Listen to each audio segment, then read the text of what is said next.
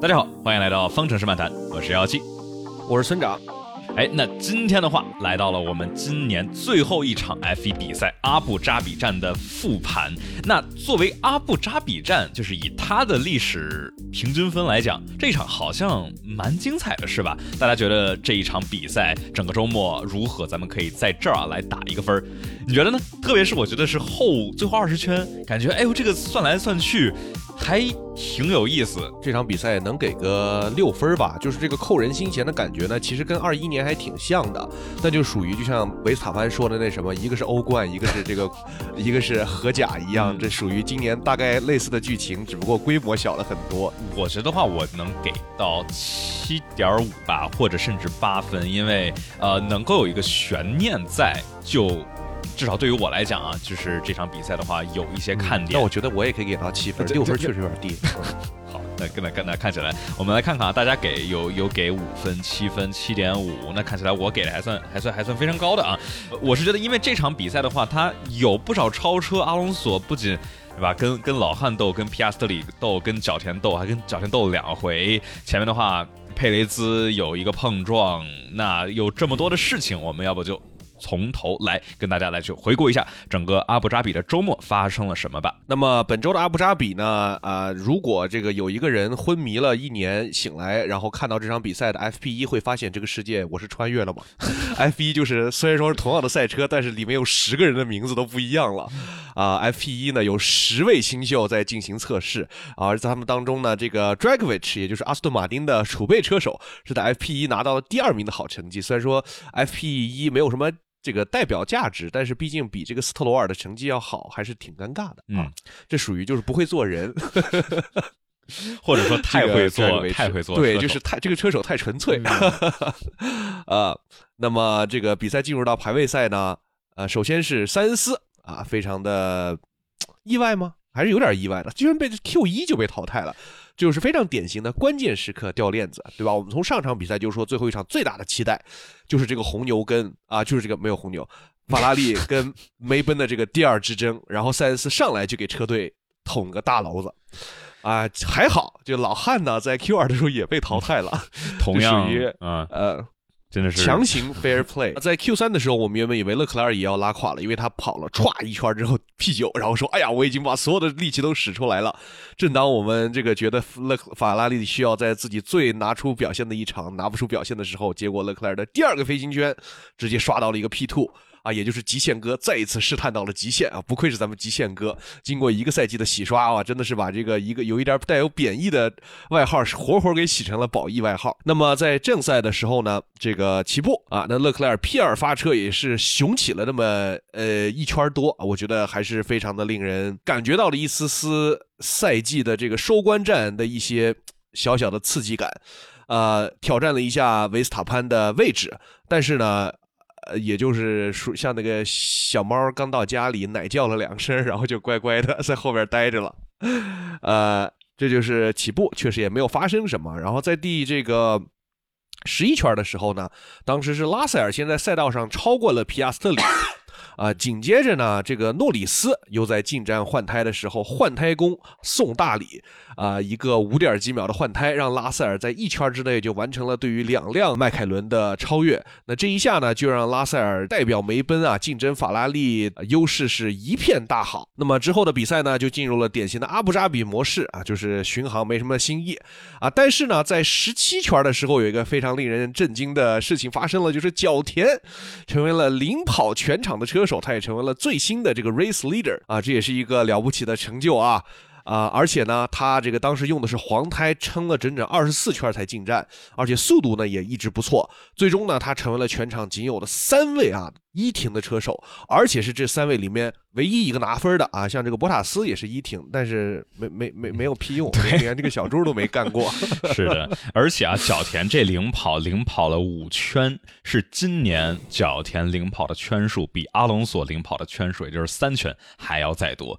这在赛季初或者赛季中，其实大家都。完全没有办法想到的。嗯，对，那角田也因此获得了这个全场最佳车手的殊荣哦，我觉得这个确实是实至名归的。他最后是以第八名完赛，而且在最后时刻，啊，抓住了这个汉密尔顿的一个小失误，是就是原本被汉密尔顿超回了第八的位置啊，但是呢，最后又因为汉密尔顿小小的失误，又从内线挤了进去，把这个第八抢了回来。我觉得就是斗汉密尔顿是丝毫的啊不手软，非常不错。那么在。这个之后的比赛呢，又进入了一个阿布扎比时间，啊，那么直到第四十七圈的时候，哎，这个时候佩雷斯终于赶上了前面的迈凯伦，然后他试图在超越诺里斯的时候，有一个不小心的碰撞。啊，然后呢，把诺里斯挤出了赛道，因此获得了一个五秒的罚时。那么这五秒的罚时就起到了一个非常关键的胜负手。那么我们就正好进入了本周本周的第一个话题，就是真二和真四的两场大战啊，一个是为集体荣誉奋斗，一个是为个人荣誉的奋斗。那么在比赛的转播的时候呢，我们可以看到这个多次在 UI 上面都有这个对于。最终排名的预测的变化，一会儿是法拉利将拿第二，一会儿是这个梅奔要拿第二，一会儿是那几个人，大概有四位车手从第四名到第七名的位置也在不断的发生变化啊。关于车手以及车队这个名次啊，特别是考虑到进站的时候，因为他给出来的这些积分是按照现在目前车手所在的位置，但特别关键的一个点就是在于当时塞恩斯由于他第二个 stint。是，他是一直拖拖拖拖拖拖到最后，所以说我们知道他至少还要再进一次站，因为他是白白，他为了满足规矩必须得再进一次，所以说他在的这一个位置，有时候在第十，有时候在第九，有这个一两分会特别的关键。到最后就是我们一块儿在算分算分算分算分算分，然后看大家哎到底谁在第四，然后中间有一段时间我我记得我当时还把诺里斯给忘了，心想啊这勒克莱尔勒老四没哦对。还有诺里斯的，当时差点把他给忘了。对，所以说呢，本周的这个车队真二大赛，首先还是最重要的，因为它毕竟代表的是钱啊。那么我们也都知道，第二、第三之间在呃这个奖金上面的差距，应该是有超过，就是得有，我觉得一千万可能都不止。不知道新的协和协议具体是怎么签的哈。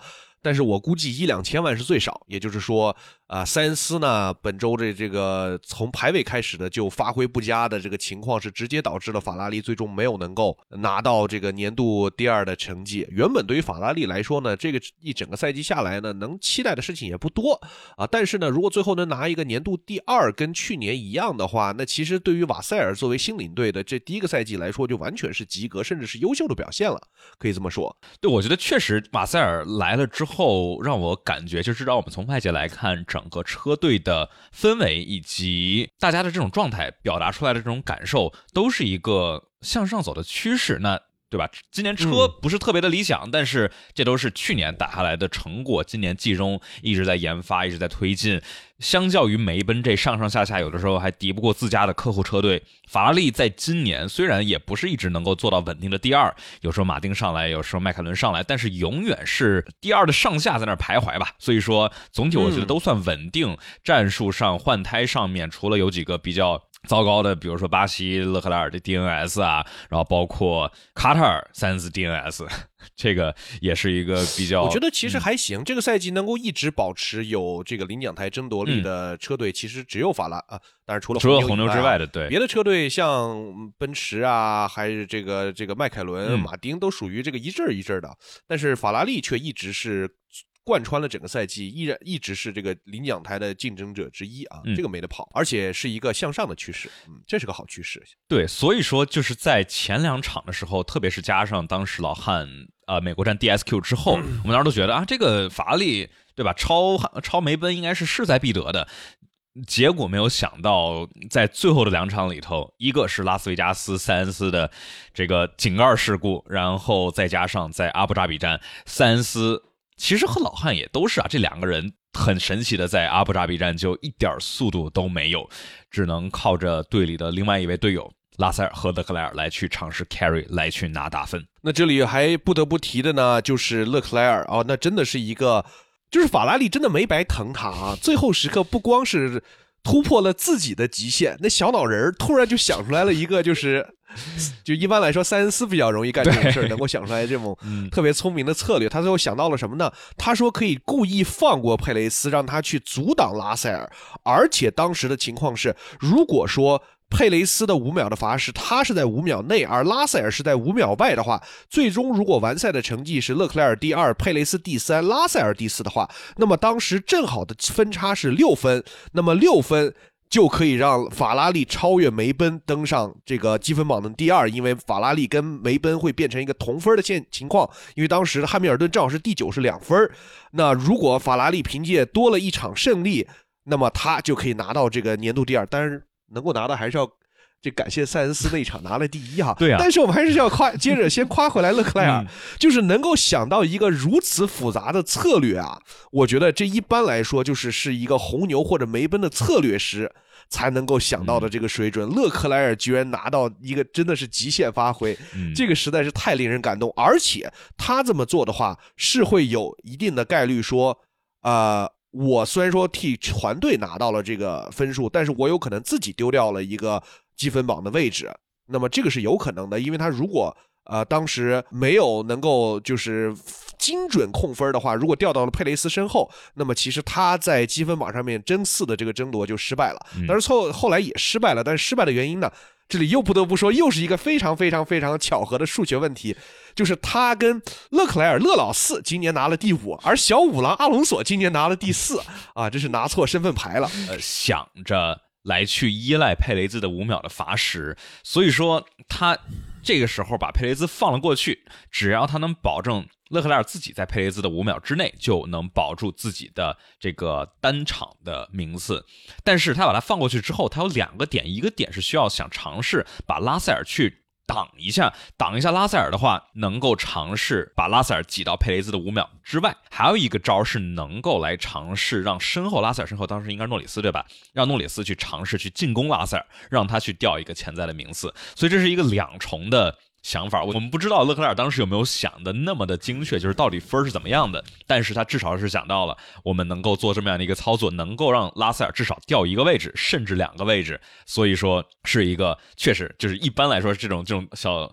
贼招是塞恩斯，可能这一场里头塞恩斯在努力在尝试跑，因为这场速度确实不够快，所以说没心思来去来去想。塞恩人家也说也不能全怪我自己啊，那是你们给我换了个白白胎，然后我就白白了。对，塞恩斯其实那个轮胎保护的挺好的，他是最后一圈来进的站，因为他不得不进。嗯，是的，就跟之前阿塞拜疆站奥康一样，最后一圈来去尝试极限进站，但是也没有任何的办法了，等安全车也没有等下来。就是塞恩斯这一场。里头吧，战术确实不咋地，但是这个他自己的速度也确实一般。我觉得跟在这个一练里头出，哎，是一练还是二练里头？呃，当时在 T 二不是这个由于赛道的颠簸滑出去那一个事故，造成他这个实际上的练习的时间其实也非常的少，有关系吧？反正诸多不慎吧。总之就是梅奔和法拉利两支车队今年都看上去有不少这种自己的车队的失误，战术上可能感觉梅奔更多一点点，然后车辆的性能也是稍微弱一些。比较可惜的其实就是塞恩斯啊，一直是。一直是排在一个第三、呃第四或者第五左右，跟阿隆索两个人挺接近的，而且看起来是看起来塞恩斯跟勒克莱尔做队友的第三年，似乎是要今年第二次积分上胜过勒克莱尔，但是到头来，啊，二一年就是在阿布扎比，塞恩斯最后一场超过了勒克莱尔，这今年是反过来了。对，不过我们就还是那么说，要说二一年的话，我觉得勒克莱尔的发挥还是要更优秀一些，但是更倒霉。那今年的话。大家觉得呢？就是塞恩斯、勒克莱尔这俩人今年的发挥，我我觉得到头来这俩人都有足够的高光，也都有不咋地的一段时间。这个我们留着下周再聊吧。然后我们也来好好回顾一下一整个赛季的比赛，再跟大家做一些更这个合理的分析。嗯，那总之呢，反正后面这帮小丑对吧，争来争去，抢来抢去，跟咱们一号车手维斯塔潘。看起来呢，确实就是很好笑，很精彩，要为他们鼓鼓掌。嗯，那么我觉得这个一号车手必须得来聊一聊，这个能够助力一号车手的是什么呢？就是一号产品。那是什么一号产品呢？啊，我们要感谢美孚一号啊，从二零一七年开始就一直是红牛 F1 车队官方的润滑油合作伙伴，为车队提供高性能的热。超高润滑油产品和技术支持啊，那么这个美孚一号呢，也是一直作为红牛车队这个争冠路上的顶梁柱。那么作为赛场上的佼佼者，美孚一号和红牛 F1 车队携手打造了这台历史上最成功、最具压倒性的赛车。这个。这个这个罪是可以加的，因为这是事实，对，确实是这样的，对吧？有这个数据来说明啊，二十二场比赛里头胜利了二十一场，所以说就是最后的话百分之九十五点四的胜率，这是有史以来。最高的一个胜率，打破了之前一九八八年由迈凯伦 MP 四四所保持的记录。美孚一号不仅仅是红牛车队的润滑油的供应商，它更是性能的极致追求者。那其实除了美孚一号是他们的润滑油供应商之外呢，这个艾克森美孚啊也提供了红牛的包括燃油啊、齿轮油啊，就是各个燃油方面的技术。所以说，这其实也是在 F1 赛场上一个很大的竞争点，就是各个的燃油和润滑油的供应商。你可以看到每一支车。车队几乎都有一个很大的。这个燃油的供应商在背后的支持，这也是在科技跟体育上面的一个很大的竞争点。那么，如果你也希望你的爱车能够像红牛车队一样的赛车有这么出色的表现，那么你也可以来选择美孚一号润滑油。他们的产品呢，都是经过了最严苛的测试和实战的检验，在各种严苛的条件下，为你的车辆提供持久稳定的引擎动力和性能表现。那么，如果你说你自己的油加了美孚一号这个却没有这个跑得像 RB 十。就一样快呢，那肯定是你的车的问题，对吧？或者是驾驶员的问题，对吧？可能距离维需要再找这个再练练。对，因为你不是维斯塔潘。是的，对，我们就刚才其实也提到啊，就是润滑油提供厂商这些品牌和这些车队，它真的不只是像阿罗这样把贴个牌儿，它是货真价实的。哎，你怎么人家跟人走茶凉，刚走了，刚刚跟我们 say goodbye 就开始这个这个这个挂起来亮了？确确确确实是这样嘛？但是。哎，不知道，不是啊，但是阿罗提供了很强的这种设计上面的支持啊！你看阿罗的车跟所有的物料多好看啊，这也是一种实力的体现。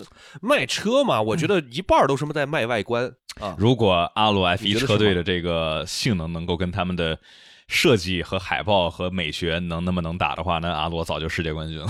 我们这边的话也真的是非常感谢美孚对于节目的支持。那我们要不要再多来聊两句关于维斯塔潘这边一些有意思的事情？就是维斯塔潘，呃，在周五啊，有人问他，哎，汉密尔顿好像好像想来你们红牛，哎，这是个怎么回事呢？哦哦 哦，怎么回事？你这刚节目还没看呢，我们来这听你自己来讲一下。对，这个是怎么回事呢？其实其实非常的无聊，但就是因为主要是阿布扎比站，然后这赛场上现在也没啥别的这种竞争，所以说这一个霍纳的一句一句话被大家就莫名其妙的给挖起来，就变成爆点了。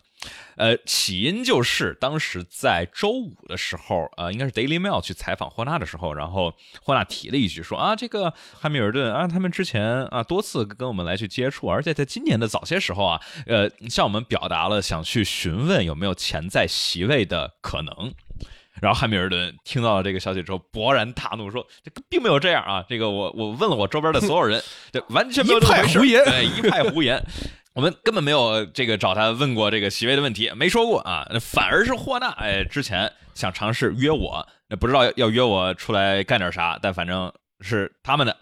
然后到最后。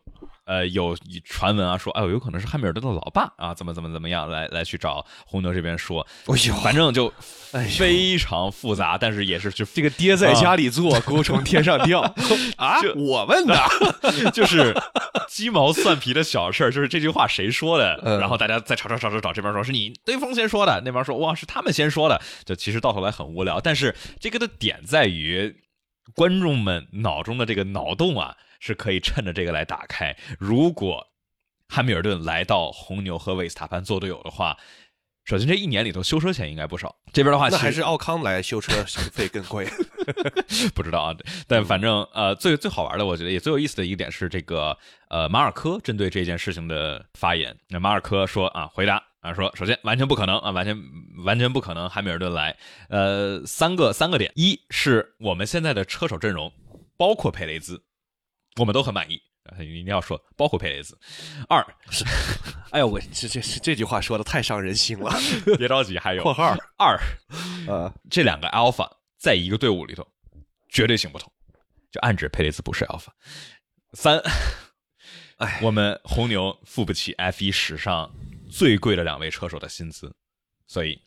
好像也都说的很有道理，不是？你要是想把他们两个不放在一个车队里的理由，我觉得找一万条都可以。但是咱们现在刺激点不是要把它弄到一起吗？那我们就来想一下，那我们要不然就来反向分析一波。嗯，对，弄到一起有什么可能性？我觉得哈，质疑汉密尔顿历史地位可能最强力的一个竞争对手，还真就是维斯塔潘，因为维斯塔潘是先是直接终结了他的八冠。嗯啊，其次呢，就是汉密尔顿，大家都说他的这个呃，大多数的冠军拿的就属于还是车好嘛，再加上其实罗斯伯格这边这个大家也不认为他是一个那种最顶级优秀的车手啊，比如说汉密尔顿，其实呃，包括跟维特尔的竞争呢，就属于没有就是对手送是吗刺刀见红。啊，因为就是每一个刺刀都插到了红色的法拉利身上，都见红了，都是法拉利的血。呃，反正呢，我觉得就是以一个非常吹毛求疵的粉丝车迷的角度来看的话，就是哎呀，维斯塔潘你汉密尔顿是没打过，而且也打不过。呃，所以我觉得，如果汉密尔顿能够在跟维斯塔潘一个队伍的情况下击败维斯塔潘，那么我觉得他历史第一人的地位就基本上是板上钉钉了。虽然我觉得机会不大，嗯，对啊，对，就是真的，大家很希望能够看到汉密尔顿能够来这么样去所谓的证明一下，但是，对吧？呃，这个还有一个点啊，就是在这个周五的时候，在记者会的时候，有记者专门问了一下维斯塔潘，说你会希望或者你会介意汉密尔顿来和你做队友吗？维斯塔潘说无所谓，就是这帮人谁来都都都行。但是维斯塔潘也来了一句话，就是这他来的话能证明什么点吗？还有什么更多需要证明的吗？我们说这个汉密尔顿从数据上面是历史上最成功的 F 一车手，而维斯塔潘现在的话也是如日中天，三连冠，但感觉总会有人再去质疑，不论是质疑汉密尔顿啊，你赢就是车好，然后现在你知道吧，都听见了有人说维斯塔潘赢就是车好的，对吧？这风水轮流转，但维斯塔潘也被看这个啊，这让我想到什么呢？就是在足球里面，嗯梅西是怎么成为历史第一人的？他就在所有的荣誉都已经，呃，数据上面板上钉钉的情况下，他就因为最后拿了世界杯的冠军，嗯让他加冕了历史第一人，对吧？这个我觉得是大多数的这种历史第一的竞争者都需要迈过的一个坎儿。那我觉得其实对于汉密尔顿来说，第一是八冠。第二，如果是想让这个八冠的含金量再强一点的话，他必须要在一个 equal machinery 的情况下战胜维斯塔潘，才能够让他嗯真正成为超越舒马赫的历史第一人。所以我觉得就是这是这你既然毕竟你是想当 GOAT 嘛，那那难度肯定大呀。所以我觉得把他们两个放到一个队的话，我们现在已经进入了一个幻想的这个阶段了哈。但是我真的好期待，假如真的对于能有的话，嗯对，对于汉密尔顿的话，我估计应该是有这些好处的。但是对于维斯塔潘来说，其实，呃，我觉得击败了汉密尔顿也不一定能够让维斯塔潘成为历史第一人呢。对 对对，前提就是看这个之后维斯塔潘还要再赢多少年吧。呃，哎，我是觉得维斯塔潘是有机会从数据上面加冕历史第一人的。嗯 No joking，就以他只要不对热赛车失去热情的话，嗯他今年二十六岁，他就算黄金时期再保持个十年，嗯，还能再跑十四年，然后至少十四年。十四到四十岁二十六、十四、啊四十啊哦，你是按阿隆索标准来算、是吧？就是我觉得按照哦维斯塔潘的这个体格和这个训练，就跑到阿隆索的年纪应该问题不大。但我同时也是觉得，这维斯塔潘是最有可能对赛车失，就至少对 F 一失去兴趣的人。哎，你看隔壁这个罗安佩拉不也是对吧？这么年轻，他不玩了。我觉得维斯塔潘虽然不至于说是这两年，但是二八年之后，他到底还会不会有兴趣？我觉得真不一定。我那天还听到维斯塔嗯潘二一年阿布扎比结束了之后，还说什么 “Can we do this for another ten or fifteen years？” 这跟你自己说的啊，你要是敢跑，那那你就 嗯把这个语音放到那霍纳天天给你发这个，对吧？这条语音让他别。走嘛，对，你哦，你知道这事儿，我还想到一什么吗？就是霍纳跟我们说回霍纳嗯跟汉密尔顿这个事儿，就是我那天还无意之间就是查了一下，就是英国的这个所有的呃这些勋章啊，然后封的授的这个爵位的这些分类，然后呢，我才意识到，其实汉密尔顿的那个爵士那个 Sir，哎，真的很牛逼啊！就是英国的这个爵位呢，啊、就是它的这个勋章呢，主要是分五类五个级别。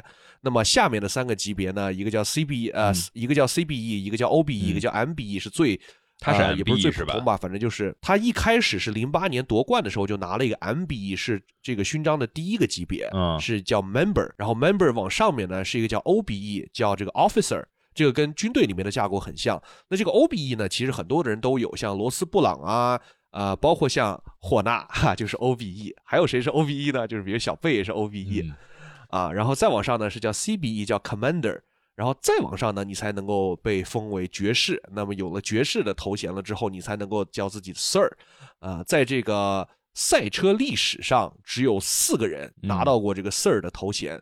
在汉密尔顿之前呢，分别有这个这个 Jack Brabham，这是而且他是个澳大利亚人，他还不是英国人，但是受到了这个爵位的封册封，对吧？Sir Jackie Stewart。然后还有 Jackie Stewart，还有这个 Sterling Moss，最伟大的亚军啊。所以说，汉密尔顿是他们三个之后第一个获得了爵位的车手。当然，也因为这个舒马赫是个德国人，对吧？对。而且就是他的打的最多的就是英国车队，呃，对，否则的话应该给他也，呃，哦，对，潘子好像还和这个罗安佩拉在阿布扎比合影是吗？对，我们刚才怎么说到爵士？爵士，爵士来了啊！对，我们就说，所以说就说那个呃，霍纳呢，就是肯定大家只要是英国人都很羡慕那些能够叫 Sir 的人嘛。啊，那因为自己只是个 OBE，人家已经是爵士了啊，那肯定心里是有点不爽的，所以搞点事情说一说，他也是可以理解啊。不过那个谁，呃，维斯塔潘也是受了这个荷兰王室的册封，但是他的意义没有那个英国王室那么大，毕竟这个大英帝国的影响力是要高一点的。所以这边的话，霍纳，我我其实觉得霍纳他一开始，因为他一开始也没具体说是谁，哎。咱们咱们来猜一下，就是完全没有任何实际依据的。你觉得这到底是谁先找的谁，或者到底有没有去去去聊？因为我感觉聊其实也很正常，就是车队们随便聊一聊。但就是因为是汉密尔顿的名字，所以说啊，我觉得是汉密尔顿的团队，或者因为汉密尔顿不是打打交道的人那么多，对吧？又是这个自己的团队，梅奔的团队，商业的团队，PR 的团队。对吧？这里面要是谁去问了一嘴，那被霍纳一听，那搞个大新闻的事情，我可太懂了，是吧？霍纳的专业，我们红牛就是搞营销的，对吧？我能拯救 F 一的不是法拉利就是红牛了。我看法拉利最近这两年不行，红牛就接上了这个责任。嗯，在汉密尔顿续约之前，先去问一下梅奔呃红牛，看一下红牛那边有没有意愿或者报价，然后用它来 leverage 这个梅奔这边的合同，我觉得也说得通。反正这个事儿吧，大家反正吵成这样了，那肯定是不欢而散了。那汉密尔顿去红牛，确实汉密尔顿是想去过红牛的。那个是在一四呃一二年，哎一二年，对一二年的时候，汉密尔顿在呃迈凯伦过得很痛苦啊。当时就是要不然他也不会去梅奔嘛。当时他还去找过纽维，纽维自自己的自传里面是写过的，那对吧？当时其实汉密尔顿如果去了红牛的话，嗯呃，那这个罗斯伯格估计就那就只是那就错了，嗯嗯，对，是不该去的。啊，所以呃，我记得还有一个就所谓的传言啊，就是马尔科那边提，就是说汉密尔顿假如说想来的话，呃，一个条件就是 equal machinery，必须得跟维斯塔潘使用一模一模一样的，呃，就是所有东西得得是完全完全公平。但所以说到底，我觉得也不行啊。那汉那那汉维斯塔潘那车，你汉密尔顿也不一定开得上手啊。那你看同样的一个车。被佩雷斯开出了多大的差距？哎，但这个的话又有另外一个点，就是我想啊，之前是老老有人说汉密尔顿的队友不够强，但是汉密尔顿的队友出过有三个世界冠军，有阿隆索，有巴顿，还有这个罗斯伯格。虽然罗斯伯格这个是等于他们就是说，他们说这句话的意思就是博塔斯不够强啊。好好好吧，对，但就是这么以这个逻辑来去说的话，那韦斯塔潘其实他的队友应该是。更弱的，因为对吧？你说什么阿阿尔本啊，或者加斯利都是一年第一年就上来的，那就是小小小菜鸟新人。然后佩雷兹的话，也一直一直是被大家评判是一个中游车手。里卡多算是呃维斯塔潘的队友里头辈分和这个能拿出来的实力最强的，但他也只是里卡多，对吧？他不是一个现在或者未来说的有点早，但是估计不会是一个未来的世界冠军。所以说。那我能想到的，还再去攻击维斯塔潘的，说这个呃历史地位或者这种成绩的，也就是啊维斯塔潘，你没有击败过更牛的队友，而汉密尔顿有这个零七年就直接第一年干平阿隆索的这样的优秀的战绩，对，但我相信维斯塔潘不会。但你要知道，想把黑子的嘴给封住的 这个难度实在是太大了，对，不可能的，对，而且我也不觉得维斯塔潘会因为这睡不着觉啊，他估计不会 care 这个东西。那维斯塔潘什么时候才能遇到下一个能够挑战自己的队友呢？那么我觉得从本场的表现来看的话，角田，哎，是不是有这个希望呢？角田的话，这今年对吧？我们我们在周六的时候发那个图，就是啊，呃，别的都是队友头对头。我们看拉塞尔跟老汉十一比十一，完美的这个平衡，对吧？啊，这个 perfectly balanced。然后看角田这个是一个人，然后右边顶了三个，一个里卡多，一个劳森，还有一个德弗里斯，全都是挤在一个小扣扣的角落。然后角田说，全都是手下败将。确实，今年角田的发挥相当的优秀啊。我觉得明年不一定，但是你觉得角田会有什一个什么样的未来？我感觉他就是很很。很扑朔迷离的一个情况存在。如果我们看维斯塔潘的成长轨迹来判断角田的话，一个有天赋的车手，在围场的前几年非常的毛躁，容易撞车，有一定的天赋，但是还没有能够，呃，培养到比较高的高度。那么，我觉得其实角田经过了前两年，而且我觉得很好的一点就是。呃，就是加斯利之于角田，就有点像里卡多之于维斯塔潘，就是这个队友呢比他大，比他经验丰富，然后呢人呢又不错啊，尤其是加斯利，可能对于角田不仅是，甚至是竞争性都不是很强，就是给了他很大的提跟、提高和帮助，帮他换。呃，帮他抚慰了一下暴躁的情绪，对吧？你看这个，呃，再加上今年角田也是加斯利走了之后，自己要当哥哥了，那么来了几个队友都不中用，这个车队还是要靠自己来扛。呃，那我觉得这个赛季里面，其实我们甚至经常能够听到角田在呃，不管是车队犯错还是自己犯错了之后，那个 T R 里面居然不骂脏字了，是有过这么几个几次的，但是大多数还是骂，但是没有听过不骂的情况，这个是我觉得非常令人震惊的事。而且呢，我觉得角田在围场里面呢，不管是社交啊，然后整个人物的形象啊，也越来越丰满，而且这个呃小孩儿呢，现在也不是小孩了吧，是小男人，也是很越来越有趣了，然后整个这个在围场里面混的也越来越开，然后他。前一阵儿不是老说自己最大的偶像是 Jason Stenson，然后 Jason Stenson 还在阿布扎比赛前跟他见面了，给他来了个大大的 surprise，然后角田也非常的激动，可能给他 Jason Stenson 给了他的鼓励，让他本场比赛的表现这么的超群，在偶像的注视之下，是吧？不过角田的问题在于，你刚才说他这个一开始的毛躁，对吧？潘子他也毛躁，但是问题是。区别在于，维斯塔潘他在一五年进来的时候速度就非常快，而且一六年对吧，来到大牛第一年，我们就说，虽然对吧，一六年是他维斯塔潘进入到 F 一以来唯一的一年在排位对战中没有赢过队友的，但是离得也非常的接近，就是我们一眼就看到，哇，维斯这个这这这小子速度和潜力，这才十八岁多一点儿就能够有这么大的潜力啊！这个事儿吧，我觉得咱们也只是说这个路径类似，但是你非要拿他跟潜在的历史第一人比，也是有点过于苛刻的。你是他，你是维斯塔潘他爸吗？怎么见人就要抽鞭子吗？对，但就是问题是角田他在这个二一年进来之后啊，就第一年加上二二年的上半年吧，跟加斯利的差距实在是有一点大。我觉得也只是在二二年的下半年以及今年，在这个没有特别明确对比参照。对手的情况下，我们是看到了，哎，呃，感觉还不错。但是你想，二一年的话，全年角田的速度是被加斯利吊打的，然后只是是一个慢慢的速度在起来的过程。所以我觉得这个总体的趋势确实跟韦萨潘有点像，也是一个非常暴躁老哥，慢慢沉静下来了一点。但是总体的，我觉得还是还是要再看角田，我觉得特别。是一是啊，角田是一位特别难去评价的一位车手。嗯，我是觉得角田是有机会成为一个合格的豪门二号车手的实力的。也就是说，他跟这评价怎么一下子变成二号车手？刚才我们不还说这个？对啊，就是豪门，嗯，豪就是豪门二号车手嘛，就是去给维斯塔潘，就是他只要拿出跟佩雷斯差不多的表现，其实我认为这个就是他的就是成长的上限了吧？嗯。那倒也是，对对。毕竟我们要知道，这个曾经日本的历史最优秀的车手的水平，也就是拿过领奖台第三名啊。那么对于角田来说，如果能够呃达到历史水平，能够达到像佩雷斯啊，或者说像还有谁是博塔斯、巴里切罗这种水平的话，其实已经很高了。对，有朋友说这个角田的性格不太适合当二号，但问题这个当二号还是当对吧？当二号的话，不是你的性格适不适合，是你的速度。如果你的速度。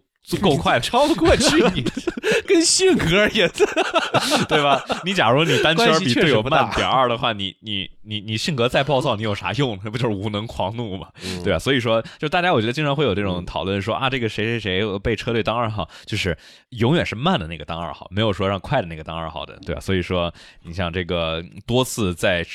年轻人新秀来车队里头，结果易主把这个原本的车队里头坐的稳稳的呃老大哥给挤走的情况我们 F 一史上见到过太多次了，对吧？F 一就是靠实力和拿速度说话的，就没有说，当然除除非你是斯托，斯托尔这种这种情况。行了，人家斯特罗尔已经很厉害了，啊这个水平拿得出来。嗯对我们看到他这个赛季跟阿隆索的对比之下，确实是觉得，哎呀，好像跟头哥还是差点意思。但是就像我们刚才讲的，你不能老拿嗯角田跟维斯塔潘比，嗯，是吧？跟头哥差点意思的人。嗯罗尔之前跟维特尔两年头对头下来，把人给赢了呢。对，就是说能够跟头哥差这么点意思的人，其实其实都不都不容易。你说莱克宁这不也跟头哥差的差不多这么多吗？我们难道能说斯托尔少爷能跟等效来跟莱克宁比吗？对吧？所以说，哎呀，现在一想，这个一四年的法拉利真的是一四年这整个赛季，还确实是想想蛮有意思哈，也是头哥的 GP Two 之旅的一个前兆啊。对，那今年的话确实就不是特别确定。那说到了 GP Two 啊，我们就可以来说如今的 GP Two 啊 GP GP Two。那 F 二的话，波希尔是算是有惊无险啊，在他的第三年里拿到了 F 二的冠军。确实还惊惊挺大的，他排位赛跑了个第十四，我的妈呀！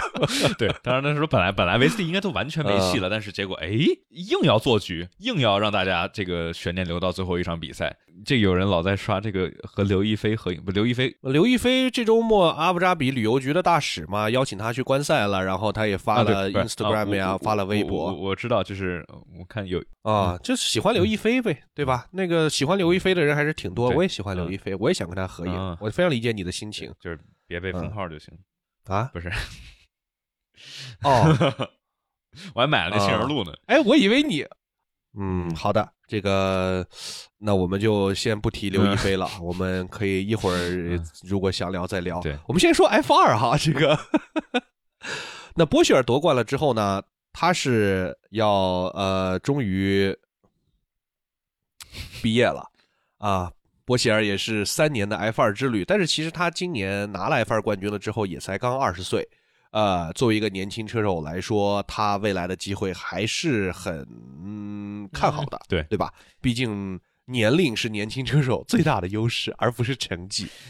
我就是说到这个，就是年龄这块儿啊，之前有人就是呃，因为 F 二拿不拿冠军和进入 F 一里头虽然有一定的相关性，但不是特别的一定。但之前有人发现了一个历史非常有意思的规律，就是从呃 GP Two 以来，就近些年的 GP Two 以来，所有第一年跑 GP Two 或者 F 二级别比赛的，在新人中发挥最好的那一位车手，最后都进 F 一了。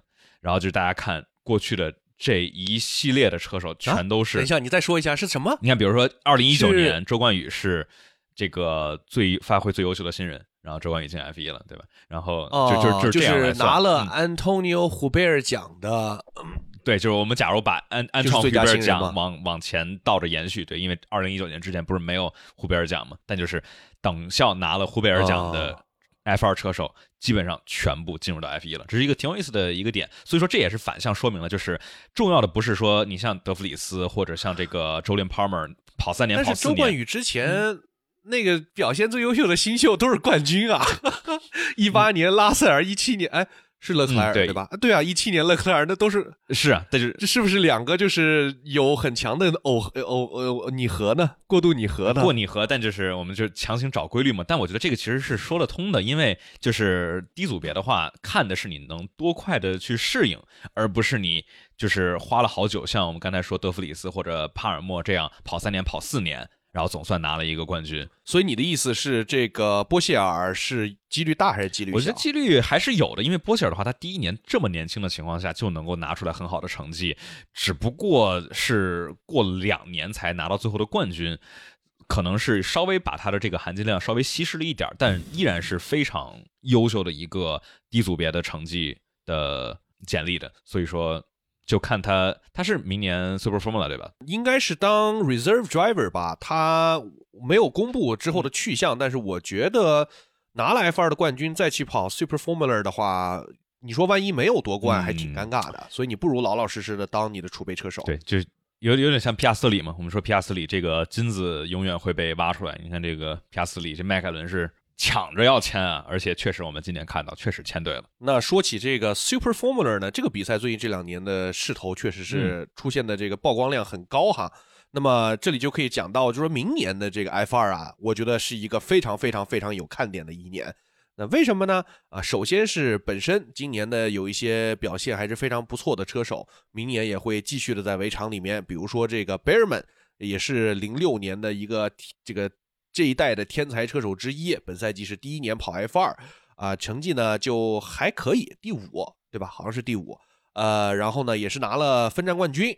呃，再加上呢，明年我们刚才说到的这个 Super Formula 啊，那么今年有一个车手叫 Ritoma Miyata 啊，叫做宫田立鹏啊，这个日本小哥呢，虽然年纪不小了，是九九年的，但是啊，他在二零二三年拿到了 Super Formula 跟 Super GT 的双料冠军，而他啊宣布明年将会直接去跑 F 二，那我估计是为什么呢？是因为。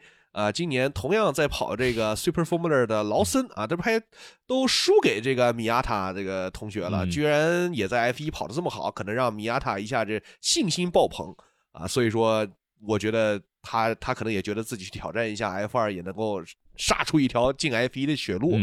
那么我觉得这是一个属于非常的野路子出来的选手啊，呃，那同样还有一个不算是传统的路径的小野路子的车手，就是这个我们非常。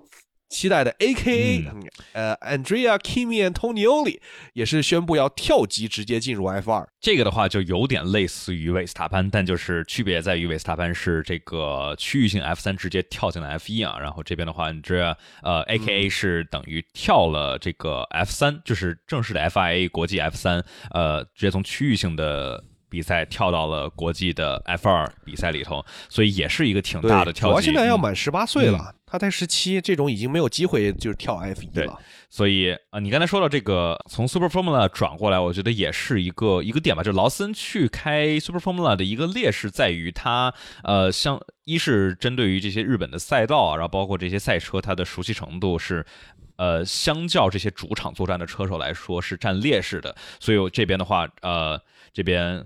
宫田立鹏对吧？宫田立鹏要来去跑 F 二的话，来到这个欧洲的，算是对于欧洲车手们的主场来说，可能会挑战比较的大。当然，如果他能够拿到还可以的成绩的话，我觉得应该会去激励新的一批，比如说日本的车手来去说，哎，我们看到了之前有有车手能够这样从 SF 就是 Super Formula 往这个 FIA 的开放轮系列赛事来去跳。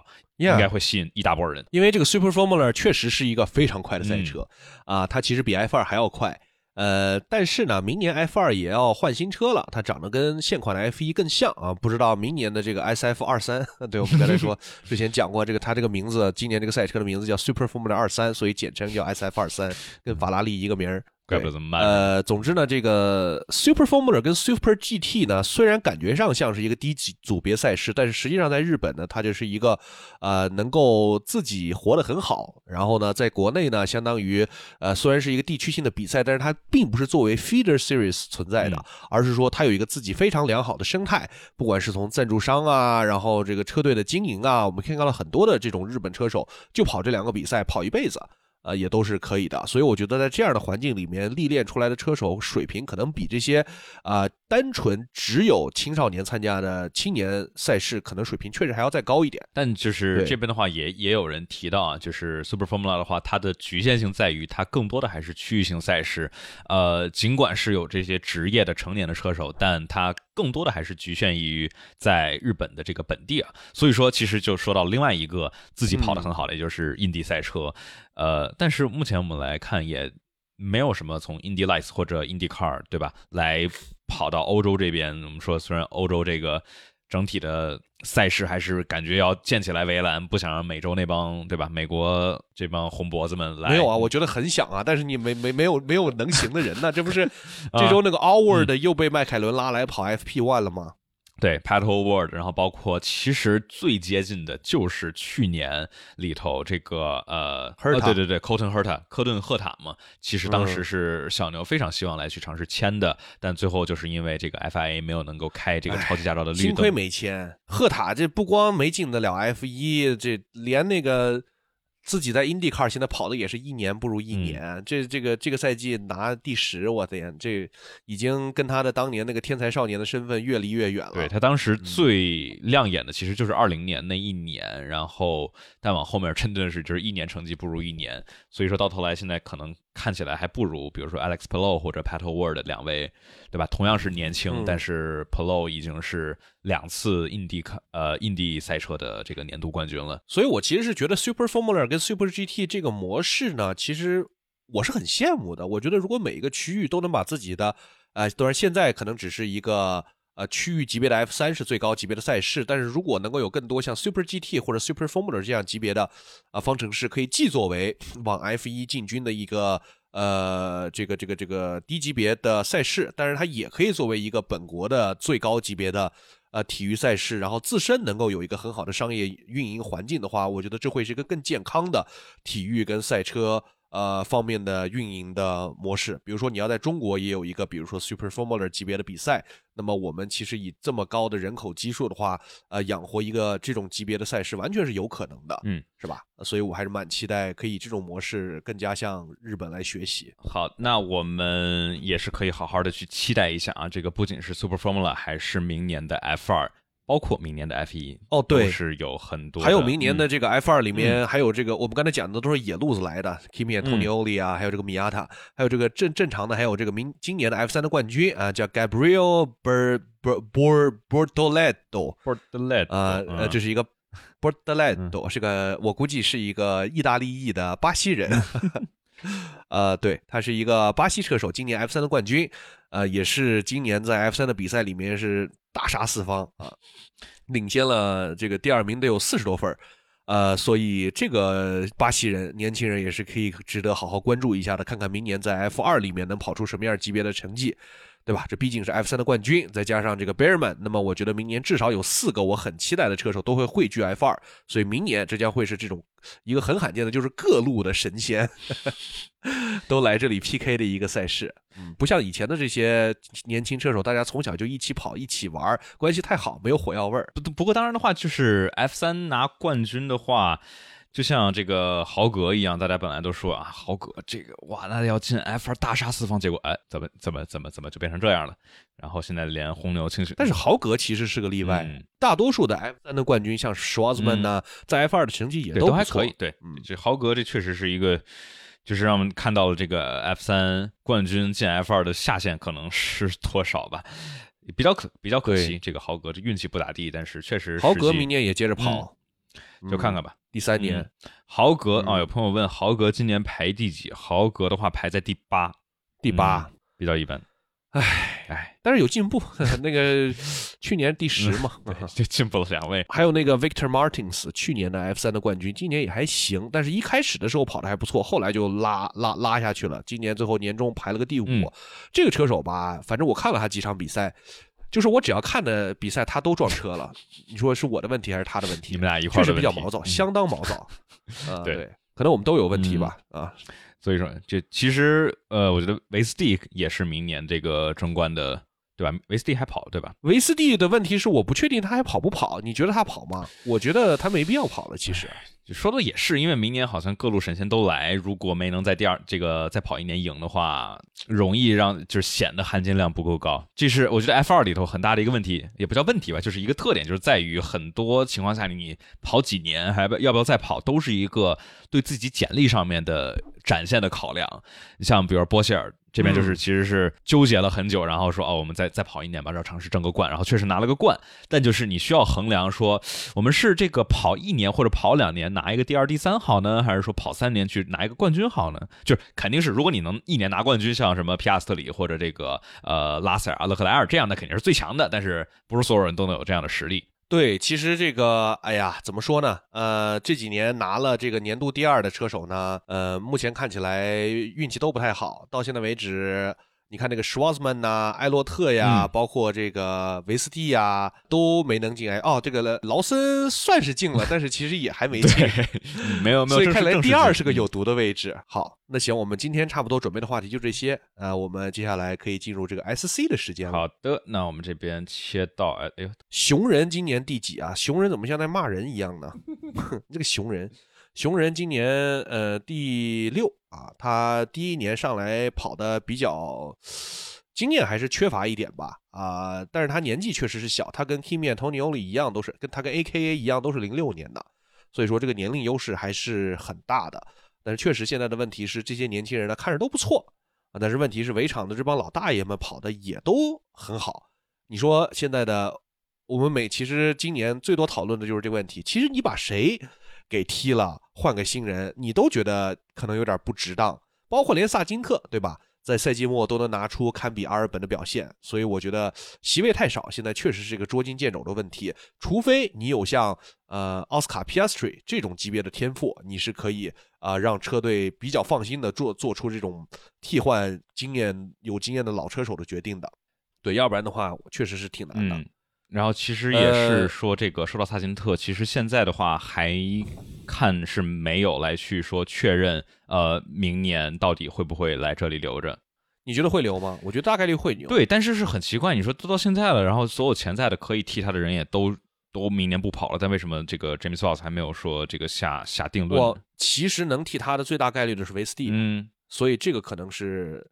我觉得维斯蒂如果最后一场翻盘成功了，那么我觉得他的几率还挺大的。但是就差一呃，差一点，没有翻盘，嗯，对，就感觉差点意思。这个换人就会有一点没有那么呃有依据哦。听说明年尼萨尼终于不跑了，真不容易，这老哥跑了多少年？尼萨尼终于结束了自己的 F 二的征程。我以为他会跑到 F 二都消失了，他还在这个比赛呢。反正低级别方程式没几年换个名字，对吧？还有给劳森争取，对劳森现在看起来也是一个不错的选择。但是你说劳森会比萨丁特强多少呢？也不好说。呃，所以现在这个换人呢，就属于一个，而且劳森会跟红牛那边的合同应该还是会有一定的保持。嗯，这肯定肯肯定是有如果你把劳森嗯用过来的话，肯定是一个租租借，但是你一个年轻车手却不能。呃，保证成为一个潜在的舰队基石的话，还挺可惜的。尼萨尼跑了几年了？尼萨尼，你不能光看他跑 F 二的这个时间啊，因为他这个只跑了呃五年的 F 二啊，只 那是因为在之前还没有 F 二的。他在跑 F 二之前还跑了三年的雷诺三点五，那个就比 F 二现在的 F 二的发动机还猛的系列赛跑了三年。当年那可是个 V 八呀，呃，当时是雷诺三点五嘛，所以他总共跑 F 二级别的赛事，现在已经跑了八年了。好，我们这边来回一下 Super Chat 啊，来，首先的话，这个是感谢唯爱，呃，说哦，五十块钱的 Super Chat，胖哥俩如何评价疲软的勒克莱尔这两站的表现？从年初到年终都说表现不如三思的勒克莱尔，这一年的表现怎么样？我觉得我们就是全年的话，可以来放到下一周来说，但总体来说，这两站也不算疲软吧。就是你想，这都是连续多少场，连续七场排位中胜过三恩斯了，这绝对不能说是表现不如塞恩斯。但确实，这俩人就是一会儿这人强点，一会儿那人强点，跟拉塞尔老汉一，我觉得一个样子。嗯，我觉得今年从上去年的下半年到今年的上半年，对于勒克莱尔来说是一个挺重要的契机。呃，就是你会经历一些生活当中的不幸吧，啊，所以就是可能车不好，可能是你状态不好，反正就是把这些糟粕都经历了一遍，我觉得会让勒克莱尔变成一个更强大的自己。呃，所以我觉得可以看到这个下半赛季呢，不管是就是对于自己的比赛的策略，然后对于比赛的这个驾驶的风格各方面都有一个更成熟的蜕变。所以我是比较期待在今年的这样的情况之下，明年勒克莱尔能够拿出更优秀的表现的。对，呀，我觉得。是值得这一年的表现，对于勒克莱尔是呃有帮助的，有很大的帮助的。但我觉得我现在对勒克莱尔还有就抱有怀疑的一个点，就是在于在一个争冠的心态中，他能不能够稳住？因为二二年的上半年我们是看到了，对吧？二二年的上半年，F 一杠七五跟这个 RB 幺八是势均力敌，至少上半年。但是勒克莱尔拿出来的发挥，我觉得绝对。不能称作一个合格的争冠的发挥，而且更别提你的对手是维斯塔潘加红牛这样的一个怪物级别的组合。所以今年这样的这种车，反正争不了冠。勒克莱尔已经跑过好多年了，你看当时一九年或者二零年这种车辆性能更烂，我觉得勒克莱尔的心态绝对能够支撑得了，绝对能够对吧？说这种咱极限哥能能够各种极限，在不太可能拿到杆位的情况下，咔咔咔给你整仨杆位出来。但是。假如法拉利能够拿出来一个争冠的车，它能够稳得下去吗？我觉得你把现在的勒克莱尔放进。去年的那辆车里面，它的表现肯定要比去年要强。这个是我认为经过生活的历练了之后所获得的。但你这个就就就跟说啊，我们把今年的这个 iPhone 来跟去年的 iPhone 对比，的比去年要强。This is the best ever iPhone we've ever made。对，它肯定的。假如是一年不如一年的话，那不是出问题了吗？它肯定是今年要比去年强。但是我觉得拭目以待吧。我们现在也只是纯猜。那我觉得啊，我确实在也在想，那有什么明显就是今年不如去年？我觉得马格鲁森今年就不如去年。嗯，但是这个对比的对象不一样。我觉得这维特尔二零年特别，我觉得博塔斯今年也不如去年。这个的嗯，这怎我觉得这相当明显。博塔斯这个问题就在了。那那那那那，咱们不能说是小周进步了吗？对吧？也许是小周进步了，博塔斯保持了。不是，就小周呢，就是应该也是进步了，但是他应该没有博塔斯退步的幅度那么大。博塔斯那个。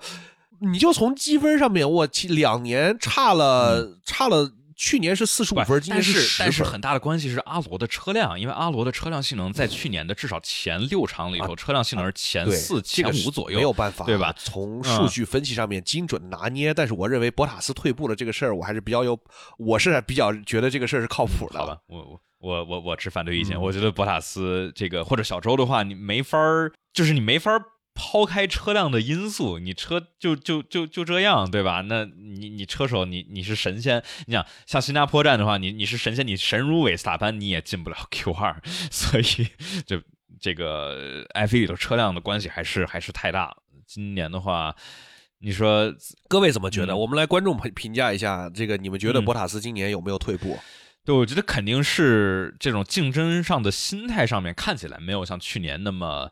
对吧？还是去年还是二一年，刚刚这个帮助梅奔拿了八次世界冠军，呃，这个退下来的心态还有点余热。但今年我感觉更多的是他更在乎骑自行车和拍卖这个自己的画儿。嗯，呃，佩雷斯去年的、今年的分儿比去年的低吗？是吗？我们可以看一看啊。哦，你说到那个就是第二年比第呃上一年明显退步，维特尔二零年，维特尔二零年就是和勒克莱尔之间的相对比。对吧？这这就是佩雷斯今年比去年的分要少，这就退步太明显。你今年开的这车比去年的分还少。去年三零呃，去年三零五三零五，对对，这就没啥好说的了。所以说，就是退步的车手还是有的。是的，佩雷兹，我觉得佩雷兹最大的这个退步的点来于他这个心态的问题。我当时记得是霍纳还是谁就提到过，今年对于佩雷兹来说，转折点就是在于这个迈阿密，在你。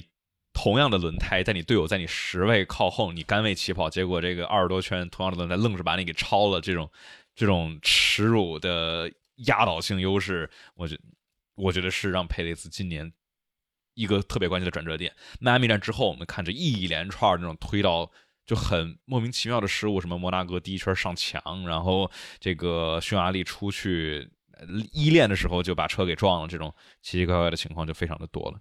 好，我们可以回答下一个问题了。这个五十块钱的问题还是很很值的啊！我们来感谢 w w w t r a f i c j k l 说，没呃，奔驰这个赛季感觉稳定在了第三，前期不如马丁，中期差点迈凯伦，后期差点法拉利，这看起来能挑战红牛，明年不是奔驰，两位觉得呢？我觉得也是，你奔驰今年这发挥吧，我想到看到那个汉密尔顿。非常快乐的拍了张这个 W 十四的照片，然后微笑了一下 再见，再也不见，终于跟你 say goodbye 了。这个今年今年确实差点意思，奔驰这个进站进站速度不快，战术战术感觉不够在线。然后这应该是汉密尔顿职业生涯开过最烂的车了。零九年的那辆迈凯伦，嗯，夺冠了呀。对，这这也就夺了那冠，单我觉得可以，可以，可以比肩，可以说是最最烂的之一了啊，对吧？因为确实是除了零九年之外的这个没有比这再烂，就是连 W 十三，我觉得竞争力其实有些时候都比都比今年这车强。对呀，去年差点夺冠了呀。对，去年至少有荷兰站。今年的要不是去年荷兰站了，还差点夺冠。然后呃，但你说今年墨西哥，哎，去年墨西哥站其实也稍微怎么说呢？就是有那么点儿竞争的。希望吧，但到头来其实好像他之前开过最烂的车，应该是一三年的那辆梅奔。一三年那辆梅奔的速度快，但是吃胎吃的特别狠。然后之后的话，他们解决了这个问题之，对吧？带引号秘密测试，呃，解决了这个问题之后，呃，对，因因为因为老汉从一三年到梅奔之后，也是能够有这个有争冠单战分战争冠的实力了。还有朋友说，一直听播客，村长长得和我想象的一样。这是夸人还是骂人呢？你觉得是？就是人如其声，我太敏感了，人家只是说了一句话而已，我怎么就老觉得 对？嗯，对，有朋友说一三年梅奔是大号的哈斯，对，差不多。对，如果哈斯把这个水平能够平移往上走的话，确实是。啊，我们这边贾杰啊，这字儿念啥呀？一个金字旁，一个假觉我没文化啊，这是这么念。对对对，这这这位朋友啊，贾杰这位朋友说，村长休赛期要不要考虑做一个保时捷家族的视频？从费，你不是做过了吗？哦，你说这个哦，从这个呃费迪南德开始的勾心斗角的家族史啊，你做的是九幺幺的，对我嗯做的是九幺幺，涉及了那么一点，但是，哎呀，我觉得做内容吧，你需要一个契机，呃，需要一个赶巧了的一个机会，要不然的话，确实平时找一个自己有感兴趣，然后观众也会感兴趣的话题，还挺不容易的。嗯，对的，所以说这个休赛期准备还是憋一憋，做一些精品内容。嗯需要一个上单，就看保时捷这个乐不乐意了。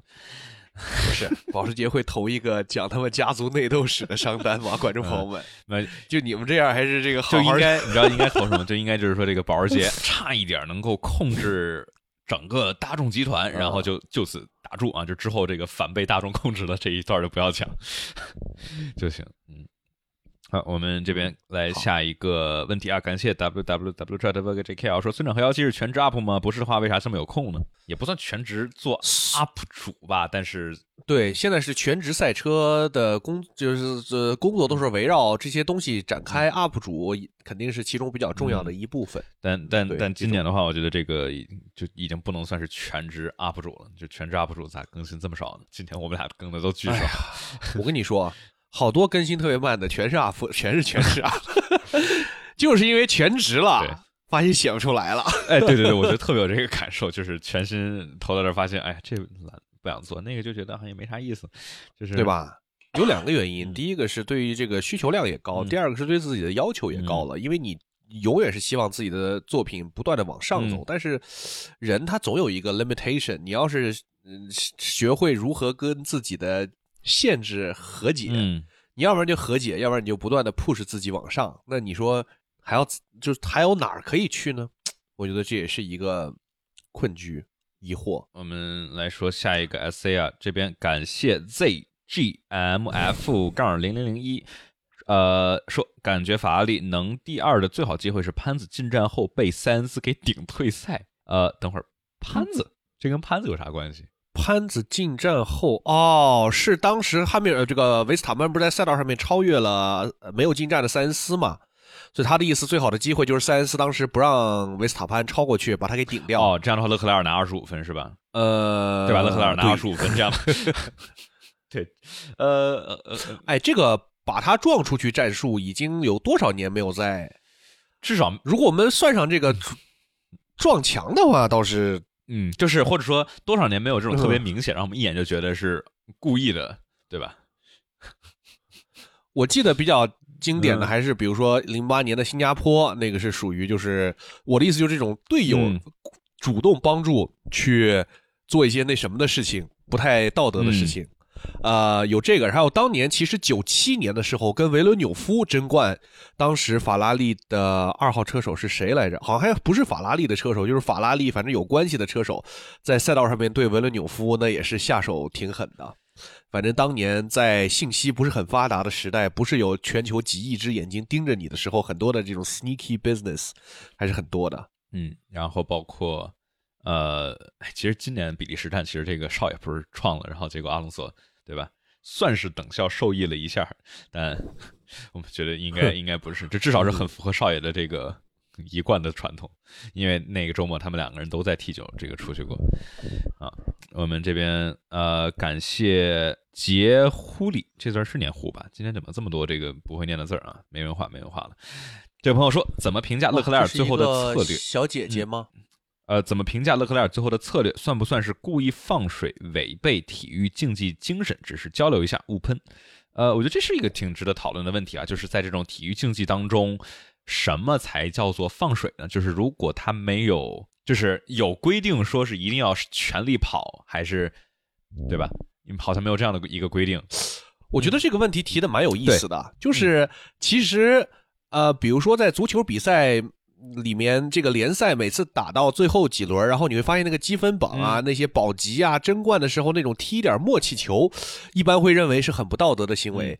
呃，但是我觉得这里不一样，为什么呢？是就是勒克莱尔他放水并不是帮助别人，而是帮助自己的车队。这个其实是赛车比赛的特性，跟别的体育不太一样的一点，就是你在场上面有的时候做出来这种放水的动作，但其实还是在一个。队伍之内的范畴，比如说，我觉得对于勒克莱尔的策略应该没有不太有这种呃，他是不是违反体育精神的这种讨论，所以我觉得区别点是在这儿。对，就是我觉得如果他没有来去用尽所有的招数和能做的事情来去尝试保住车队的积分的话，我觉得那是不是那才叫做放水？这其实还有一个就是有点像的，也是在阿布扎比，二零一六年，对吧？好多人去，这那次是有人喷的。老汉故意开这么慢压车，算不算放水违背体育精神？但我觉得我是同样的态度。我觉得就是，如果他没有，我觉得放水只有去 benefits 别人的时候才算放水。你只要是帮助自己的车队，呃，那我觉得应该就不算放水。有有过这种帮助别人的。案例吗？大家帮我们想想啊！其实新加坡这个比较 tricky 的是，塞恩斯确实在帮对诺里斯，但是他也在帮自己。对，啊，对，大家帮帮我们想想，有没有这种就是主动来去帮别人啊？这个一二年维特维特尔去这个巴西站去尝试超的时候，舒马赫是直接给他放水，等于给他让过去了。我觉得这算是个放水，这算是一个，这个其实算放水。对对对。哦，说到这个，其实正好昨天 一说到一二年的巴西，我就想起来阿隆索的那个眼神儿。我眼睛不够大哈，大概就意思你懂了。是的。对，哎，说到这个，就说到昨天那个 MotoGP，哎呀，MotoGP 这史诗级对决居然跟 F1 完美的撞车。好，我们来说，呃，还是这位朋友啊，又一个 Super Chat 说，呃，迈凯伦为啥续约了奔驰引擎不用本田？感觉用别人引擎很难争冠，确实是一个问题。这当时 Ron Dennis 也是这么想的，心想我们这争冠，哎，不能用奔驰引擎，奔驰引擎好归好，我们没有话语权，还得用本田。然后就是出现了 GP2 engine 啊，这当时本田确实比较，就迈凯伦跟本田吧，我觉得这两两个这个，就是一一一四到一啊哪年来着？一四到二零年这段时间真的是互相成全，就本田的确实进来这个造的不咋地，然后迈凯伦这没有，他后来换雷雷诺了啊，对对不对？一四到一七到一七。哎呀，总之是一段值得令人遗忘的历史就对了。就是说，不能光说一边的说记不住最好。迈凯伦也是心高气傲，说啊，这个叫什么？呃，我们这车不行，哎，全是本田的锅。本田这车动，这个这个这个动力啊，我们这边气动是围场里头第一好的。结果到了一八年，对吧？用用了雷诺，发现哎，对吧？红牛咋还能夺冠？你你迈凯伦在干嘛呢？所以，嗯，所以迈凯伦其实应该还挺感谢头哥的，因为头哥非常。Specifically 说了是 GP2 engine，不是 GP2 chassis，或者 GP2 car，对啊，所以说所有的锅都被啊头哥甩到了本田的身上，所以本田其实最恨的就是头哥，也以至于当时这个头哥是想去 IndyCar 那边。他是想去哪支车队来着？反正本田是动力动力供应，然后结果本田是本田迈凯伦嘛？哦，对对对，就是对。他当时就好，对，就是迈凯伦啊，就是迈凯伦。然后迈凯伦其实跟头哥没有什么过不去的，对吧？但是这本据说是本田总部啊一票否决，说我们不要头哥来来开我们的赛车。所以就是二六年的呃引擎研发的技术门槛不是下降了吗？而且新注册了这么多供应商呃，其实我觉得迈凯伦，呃，首先我觉得迈凯伦就就是。呃，用了别人家的引擎就争不了冠这个事儿呢，其实不一定是这样的，因为我们看到迈凯伦赛季中的时候，那比梅奔不知道快多少。嗯，所以我觉得明年如果迈凯伦用着梅奔的引擎夺冠了的话，也不是不可能。呃，其次是梅奔在自己这破车咋研发都研发不出来的情况下，迈凯伦能够用着他们的引擎击败红牛，对于奔驰来说，这也是一件好事儿嘛，对吧？啊，呃，这边的话，感谢老汉能不能八冠零这位朋友的 super chat，呃，预测是吗？那那就我觉得不能八冠我觉得不能，我觉得没戏。嗯，我觉得这就是命运。对，我觉得这个，但是谁知道呢？我们之前就是说这个九连胜一直破不了，然后范吉奥的五冠破不了，说这个单赛季百分之九十四的胜率破不了，但这不是对吧？记录就是用来被打破的。老汉、他确实时间不多了，最大的的问题是，我觉得这两年老汉的水平是呈一个下降趋势的、w h i c h 这实际是一个很合理的情况。因为你可以依然很强，但是你不可能永远保持在最强的那个状态。所以，即使明年的梅奔的这个赛车突然一下能够加入到争冠的级别了，他除了维斯塔潘之外，还有一个队友拉塞尔要去竞争。但是拉塞尔，我觉得我们下一期也可以来好好说一说，就是拉塞尔这两年的发挥。呃，我觉得今年老汉跟拉塞尔两个人都对自己的发挥表示不是特别满意。老汉觉得自己这排位速度有下滑，然后拉塞尔说这是他开过最烂的一个赛季。就是那我我觉得在这里的话，这个车肯定也是有一点关系，因为这车对吧，每一个周末总会有这种调不到合适的情况，所以拉塞尔确实开的也稍微嗯失误多了一点啊，不管是新加坡的撞墙，还是这个加拿大的上墙。包括有一些正赛里头的一些小失误、碰撞之类的，就是都不尽如人意吧。车手的发挥，车队的发挥，但我觉得拉塞尔的话，目前来看到不了老汉巅峰时候的高度，你觉得呢？不，我能不能到这个高度，我觉得不好说。但是老汉的八冠，我觉得应该是可能性不大了。这是我非常理性分析之后的，我非常希望他能够嗯拿到第八冠，对但是我确实觉得希望不大。对，不过就这这么说回来，就是拉塞尔小失误多，但是他这个单圈速度快，所以说这就是有希望啊，因为你对吧？我们说你你只要有绝对的速度，慢慢的稳定下来，维斯塔潘，呃，这个汉密尔顿，这不都是这么样走上来的？所以拭目以待啊！我们这边的话，呃，感谢 T S B D Y X Z 幺二三这位朋友的 Super Chat 说，理性分析，潘子开 C 四三能拿多少分？能有二十分吗？他的脾气估计还要增加车损吧。周冠宇和博塔斯拿分的那些比赛，潘子一定能拿分，而且还会比他们拿的多一点。所以说翻个两到三倍的话，呃，潘子开 C 四，这是几 C43 C 四三？我们赶紧忘记他的名字。呃，就是翻个两到三倍的积分，一个是十分，一个是六分，所以说拿个三十分应该几率不小。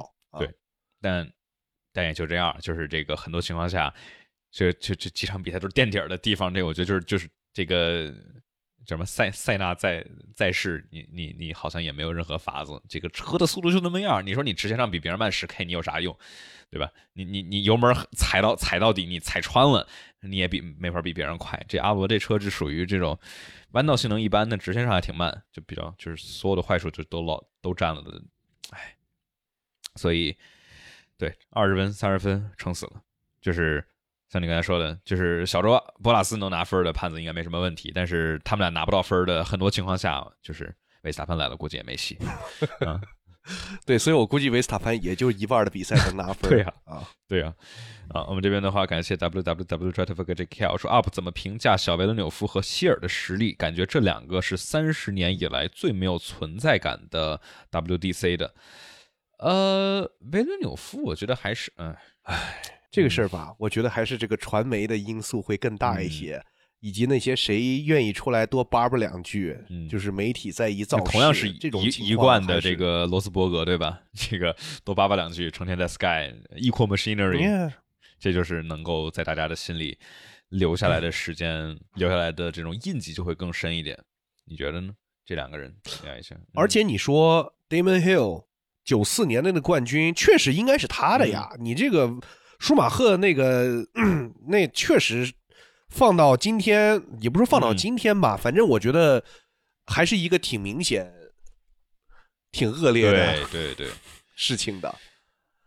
呃，你要是说，就是以前的车手吧，还有一个比较常见的特征，就是他们的巅峰期啊，会比现在的车手短很多。这个其实，在各个体育来说都是比较类似的，因为它毕竟，呃，当年的这个科学性的训练呀，还是跟今天要差不少。呃，所以以前的车手，你要想拿个什么三冠、五冠、六冠，就是会更难。啊，除了在这个古早时期，方吉奥其实能拿五冠，他当时年龄也都四十多岁了。原因是当年的赛车呢，还基本没有今天这种职业体育化的一种训练呀和这个这个这个这个操作的这些呃培训的模式，所以我觉得那个是比较大的契机。所以你看到八十年代之后，像普罗斯特跟塞纳啊，他们是最早的，我认为第一代的这种以非常专业的训这个运动员来训练自己的呃这个体育机能的这一代的选手，才会相相对来说稍微好一点。对，所以，我们说回 Damon Hill 跟这个维伦纽夫，像达伦希尔的问题，其实是他三十岁才开始跑 F 一的。他以前是，哎，他是骑摩托车的嘛，对吧？呃，对，我记得是，呃，反正就是，就是对于那个年代也是很晚才进入到 F 一的，我就是或者说开始开赛车的啊，很很不容易。就放现在肯定不可能，就以现在的这种水平来看的话，就是其实也是能够展现就是达蒙希尔自己的天赋，就是你尽管比。别人晚了这么多进来，但是还能够赶上，这本身其实就是对天赋的展现。对，而且达蒙希尔跟维伦纽夫很像的，就是他们俩都是车二代，呃，所以说他们其实在这个圈子里面不需要做所谓这么多的声量，就是自己就已经可能从小就是处于一个比较处养尊处优的环境里。呃，这个达蒙希尔他爸格拉汉姆希尔也是三届世界冠军，而且他们俩很像的一点就是父亲都在赛道上面去世了，所以说他们对于呃，尤其是吉尔斯维伦纽夫，对吧？这个是一个非常惨烈的事故。那其实这个对于这两个车手来说，既是激励他们可能呃在 F 一这条道路上面重复自己父亲的光辉之路吧，但是同样可能对于他们的这种心理上面是一个很很复杂。我觉得我们确实体会不了，但是能够感觉到，比如说像维伦纽夫对于 F 一，他肯定是既热爱，但是又心里有那个过不去的那种坎儿的。所以我觉得这种情况是非常难以去。呃，我们去理解的。好的，那这边的话，我们来说下一个 S C 啊，呃，感谢你是猪啊啊啊啊啊！这位朋友 S C 啊，说能讲讲保时捷还有可能进 F 一吗？呃，这个其实是一个正在进行时，对吧？我觉得我们也是听到了一些有意思的消息，就是到时候可以来去找啊，没关系，这个直接说一说也行。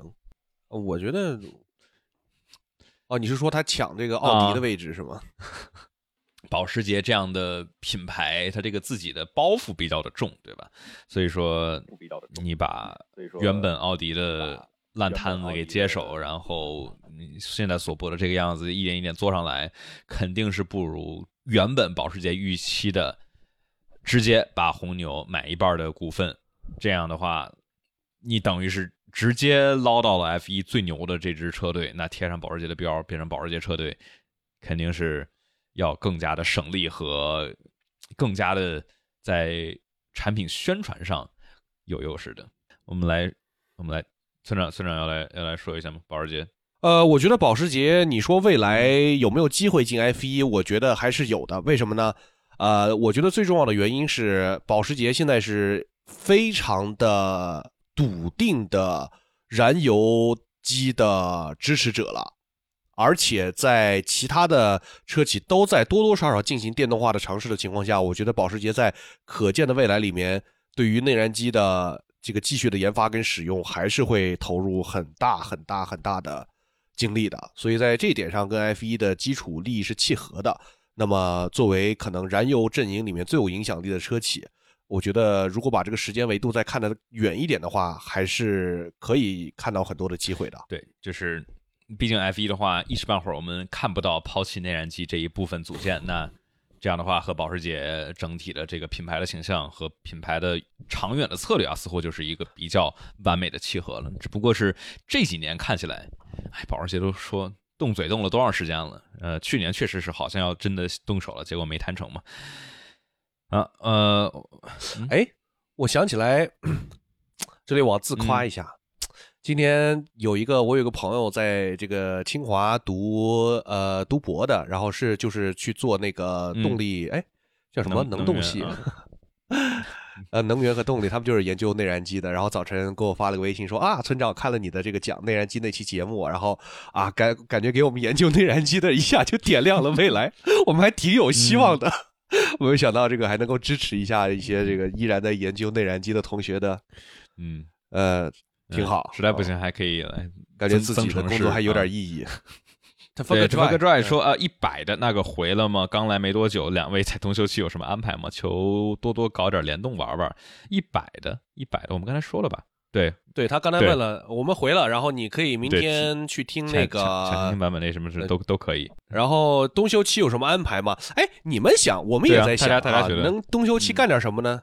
去年就静默了嗯，对，去年 今年你们觉得帮我们想一想，有什么好玩的事情可以来做一做，尝试嗯尝试吗？啊，我们这边来感谢呃 Death Moon Castle 这位朋友的 Super Chat 说，Max 和佩雷兹怎么差距那么大？真的是车的差距啊，没有，你把那个陈耿的哦还没还没还没哦说呢。今天今天啊，对陈陈耿说有生之年还能看到汉密尔顿和维斯塔潘争争八冠吗？这跟我们刚才其实有有一个说的类似嘛，对吧？就是就就纯纯看老汉，也是看二六年。不是，他的这个场景设置很有意思，是汉密尔顿跟维斯塔潘争八冠，也就是说维斯塔潘要再拿四个冠军，老汉而且还没退役，哦哦 然后两个人再争一、啊一起哦争个八冠。哦哦哦，不，就是有两种理解方式，一个的话就是老汉的第八冠是和维斯塔潘争，还有一个就是老汉和维斯塔潘都是七冠，然后来去争八冠。平行式，嗯，对，因为汉密尔顿争八冠，他不一定是跟维斯塔潘争嘛。但就是这两这两，但是如果是维斯塔潘、啊汉密尔顿跟维斯塔潘争八冠的话，那就需要是汉密尔顿七冠和维斯塔潘七冠。我觉得这个有生之年肯定是看不到的，塔潘，因为老汉想再跑，嗯，老汉想再跑四年，且维斯塔潘再拿四个冠军，哇，那想想也是嗯挺难熬的。我想，啊，四五六七，二零二七年，如果维斯塔潘每年都赢的话，他也是七冠。所以说，二零二八年维斯塔潘在红牛合约的最后一年 争八冠，天哪，这个好黑暗啊！如果再连拿四次世界冠军，二零二七年老汉多少岁？老汉现在是三十八，对吧？再跑四年，四十二岁，不是不行，但争冠的话，我觉得还是还是嗯慢点了。我们回完了这个 S A 啊，我们来说下一个 Death Moon Castle，呃，和佩雷兹的差距为什么那么大？真的是车的差距吗？F 一的天才们差距也这么大？呃，对吧？还还还不然呢？我觉得我们怎么来去解释这个？说了很，我觉得这是三个问题。Max 跟佩雷斯的差距那肯定是相当的大，真的是车的差距吗？车应该是没啥差距。对这个就是啊、嗯因为就是今年的话，红牛我们至少我记得绝大部分代代升级都是俩车一块儿带的，像什么匈牙利啊，像什么美国站之后有一个升级，就基本上都是红牛的话要造都是。造一套就是造造造两套，两辆车一块儿上。迈凯不像迈凯伦，因为迈凯伦今年好几次都是它这个加工非常赶，所以说是呃奥地利做好了一套，先给诺里斯上，然后之后几站皮亚斯里再上，就两个人总是差了一呃一期和两期的这个车辆升级，所以说迈凯伦的话经常是两个人车不太一样，但是呃 Max 跟佩雷兹从车辆的升级部件来说。基本是一样的，但是调车方面可能会两个人有自己的偏好和不同的需求，但总体来说是一样的车。嗯，然后 F 一的天才们的差距大吗？我其实觉得 F 一的天才们的水平大多数都是差不多的，那只有像维斯塔潘可能比所有的天才还要再强一点。嗯那其他的天才，比如说什么诺里斯、勒克莱尔、拉塞尔，嗯包括什么皮亚斯特里，我觉得水平可能都差不多，绝对天赋上来说。那么跟他所在的境遇、驾驶的赛车跟自己的努力的程度也是息息相关的，这个是我一直以来比较坚信的一个理论。对，你说你刚才提的这三个人，就是我们对吧？看到他们的高光时期都有，然后低谷时期也都有，然后哎，也就这个诺里斯没拿过胜利，有有有有点心疼。但是也就是维斯塔潘，你拿聚光灯一直照着他，你盯着他每一秒，他都从来没有出过错。这个是那是太罕见，所以我认为他的天赋比这些所谓的天才车手还，他只有他才是可能真正的天才，，就是天才，但是嗯，真正的一号车手，真正的美孚一号支持了天才一号车手。啊一号连连在了一起啊，也真的是，嗯呃，就是天赋加上后期的境遇吧，再加上这个爹啊，呃缺一不可。领跑的时候看嗯电视滑出去了，怎么说？这谁啊？是维斯塔潘吗？啊，维斯塔潘滑出去了吗？不，就是维斯塔潘，他经常会有这个，就特特别是前几年，经常莫名其妙会转一个三百六十度，然后，但是总是能指向正确的地方，就非常的神奇啊！你想，维斯塔潘转过多少次三百六十度？是二零一九年的德国站转了，二零年的土耳其站转了，呃，二一年的伊莫拉重安全车重启的时候转了，呃，二二年的匈牙利转了，这几场里头有哪个他没赢的？二零年土耳其他没赢，但是对吧？你说这个这个能转这么多圈儿，就就为为什么他老能转圈儿，但是他还老能赢呢？就很奇怪，每次转圈都转的那么完美。嗯，包括这一次这个 Donuts 对吧？库塔都说哟，对我这徒弟学的不错哈。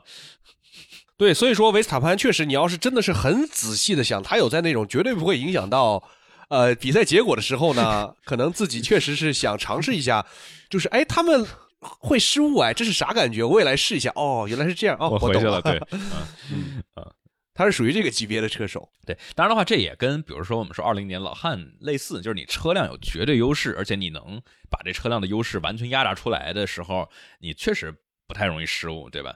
但是我觉得维斯塔潘更能说明他这个失误少的点是在于二一年，而不是今年，因为今年老汉二零年你说出现过啥失误，没出现过啥失误，重点就是在于有极大的压力情况下，在你对手特别强，而不是像今年的法拉利和梅奔这样的情况下，你能够保持你的高水平发挥。所以说，我觉得二零二一年是对于维斯塔潘最大含金量的一年。对，二二年、二三年都是你说放一个历史上的这种冠军车手，放放在今年就是今年的这个红牛里头，就都能都能够开出来类似的水平。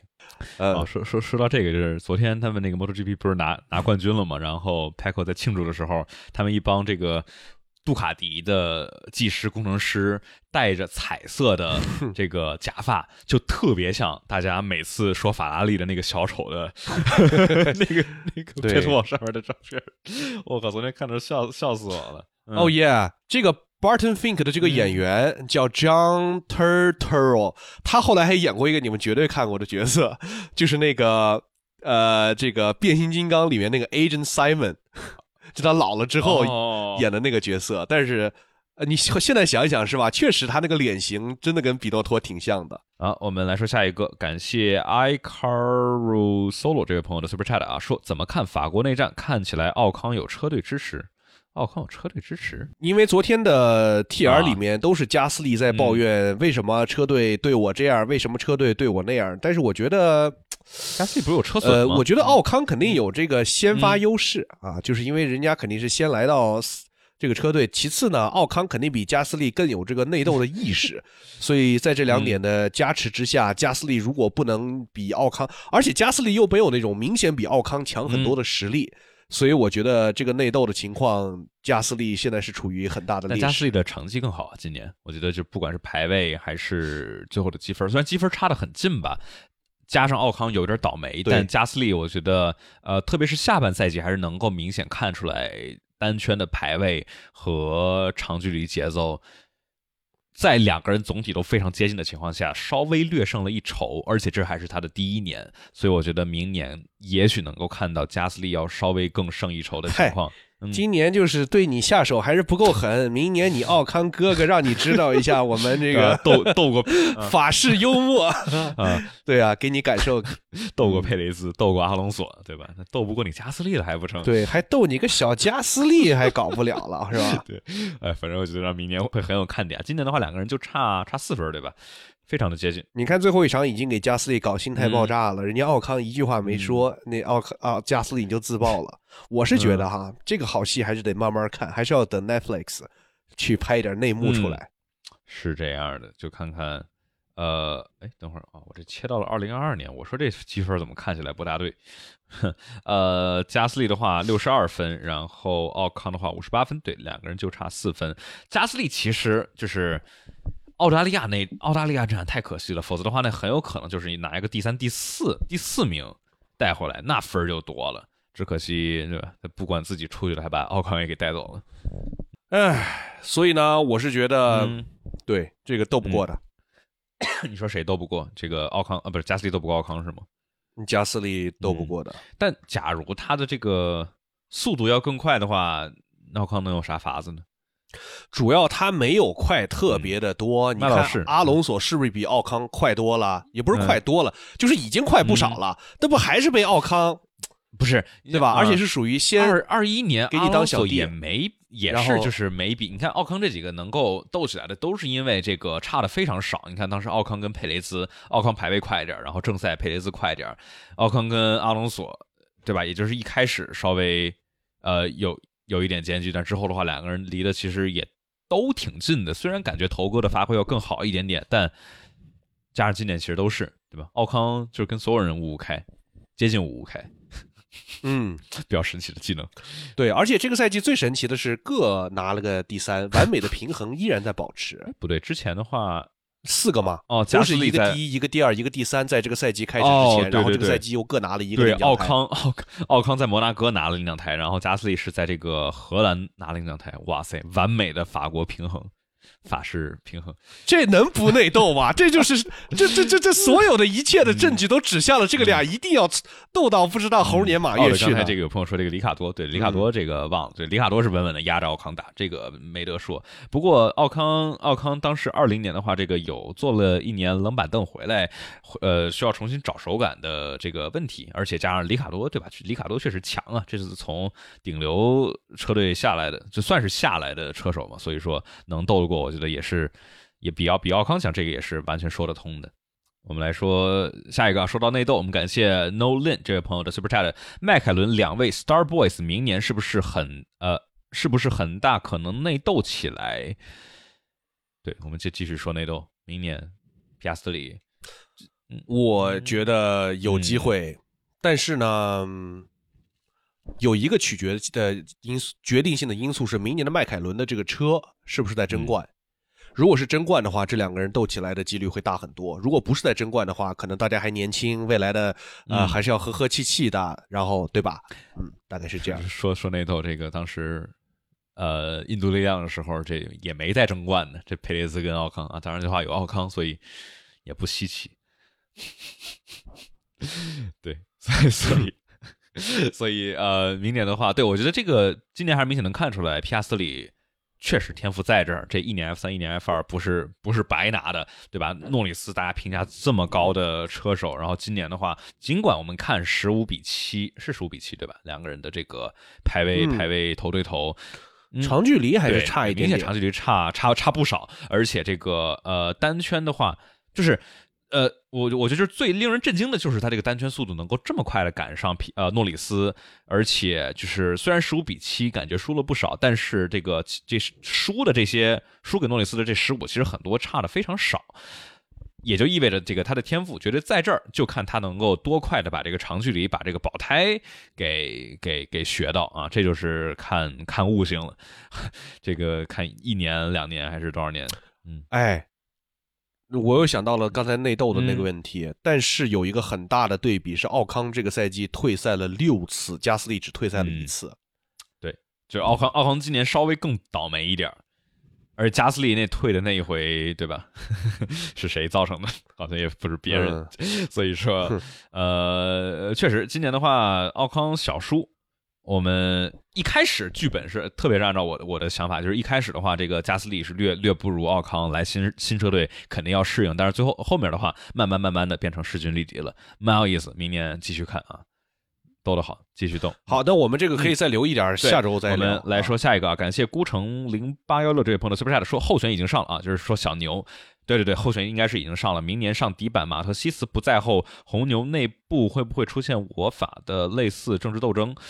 呃，这个底板没法直接上啊，没底板的话也肯定是算作 listed parts，就是气动车辆表面的气动设计是，据我所知是没有办法直接进行一个转移的。这些所有的气动表面是要求，这赛会要求是车队有独家知识产权的，但是什么悬挂呀、什么这个变速箱啊玩意儿都是可以来去用。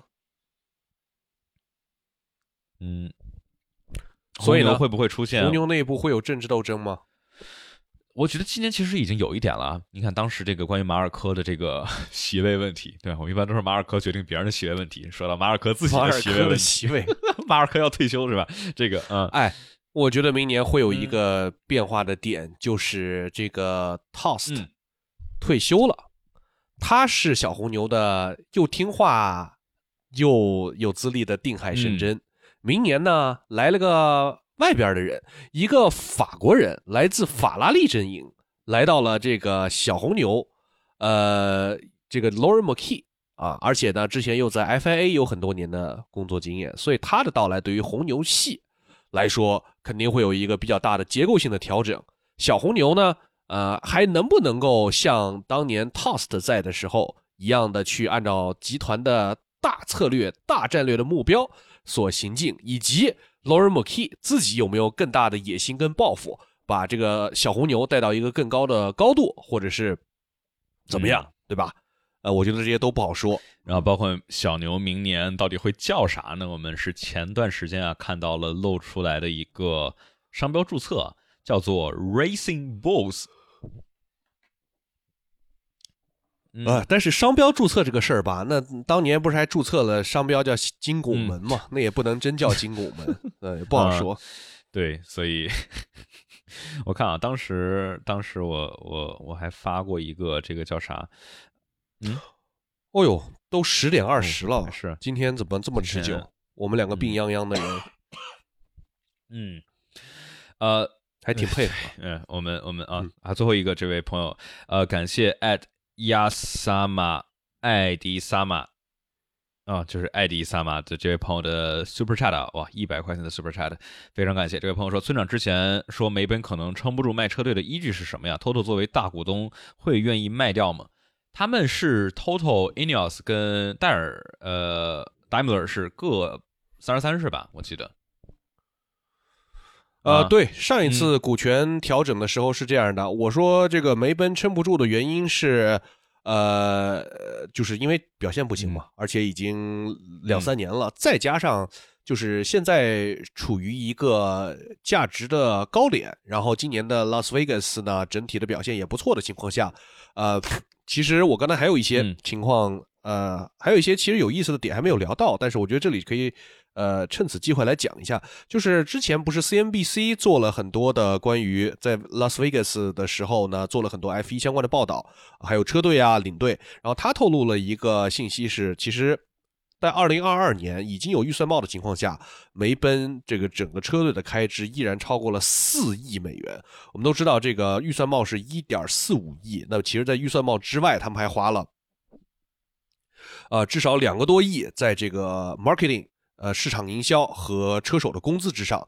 所以说呢，这个梅奔这个车队呢，虽然看起来总体上是开始有一定的盈利。但是呢，这个盈利能够持续多久？第一不好说啊。第二呢，是这个梅奔吃了这么多年的 F1 的红利，也都已经吃的差不多了。他呢，应该是不会像法拉利一样想把 F1 作为一个自己品牌基因的一部分，而且他也没有这个机会，因为呃，能够把这个 F1 作为品牌基因的只有法拉利这一家，他已经早就把这个市场吸吸干了。所以说，对于梅奔来说，在现在一个价格高点的时候去脱手更多的股份，我觉得也是一种可能性。虽然我觉得这个可能性目前不算大，因为毕竟你是不需要继续往这个比赛投钱了。但是如果比如说明年的梅奔的成绩继续下滑，啊，甚至开始带来一些负面的营销的效果和影响的话，那么我觉得这个潜在的脱手确实是有可能的。Toto 作为大股东会容易卖掉，愿意卖掉吗？啊，我觉得 Toto 首先是个生意人，他能够成为梅奔的领队，也是因为他是一个很优秀的商人。所以他作为一个投资人的角色的话，现在作为一个价值高点的时候，当然以后可能可不可能继续涨呢？也有可能继续涨，但是你现在已经对吧？Total Wolf 自己投资这个呃车队，已经至少翻了得有这个可能得有五到十倍吧。那现在套个现，也许有更多更好的机会可以去投资，也说不定。嗯，好的，那我们我看啊，应该应该差不多了吧？呃，剩下还有一些我们可以。呃，来聊的话题可以就留到下周周一晚八点来去跟大家来去聊。又还像上次一样，这个就是在大家完全猝不及防的时候，突然咔，哎，还是别了。我觉得我听着都难受，还还是结束一下吧，结束一下吧。那我们这个就给自己打个广告吧。大家假如还在听的话，可以去苹果播客平台上面或者喜马拉雅上面来个五星好评。呃，抢先听版本可以加入新米团会员，一会儿就能上去，大家可以。就是抢先听，顾名思义，想加微信群的话，去私信我，我会给大家发进群指引。然后下一期腾讯就是明年的事儿了，那就是我们下一期二呃十二月，等会儿十几号？四号？反正下周一嘛，下周一，下周一，下周一晚八点，我们来去做今年全年的复盘，本赛季的最后一次。对，应该应应应该是啊，对哦，对，提醒我们还再再来一波美服一号，还下周还会有的。我们这个继续，我们要好好 得好好夸一夸这个美服一号，它到底这个强在哪儿？红牛今年这么有统治地位，对吧？那我们今天就先这样啊，大家拜拜。好，嗯，拜拜。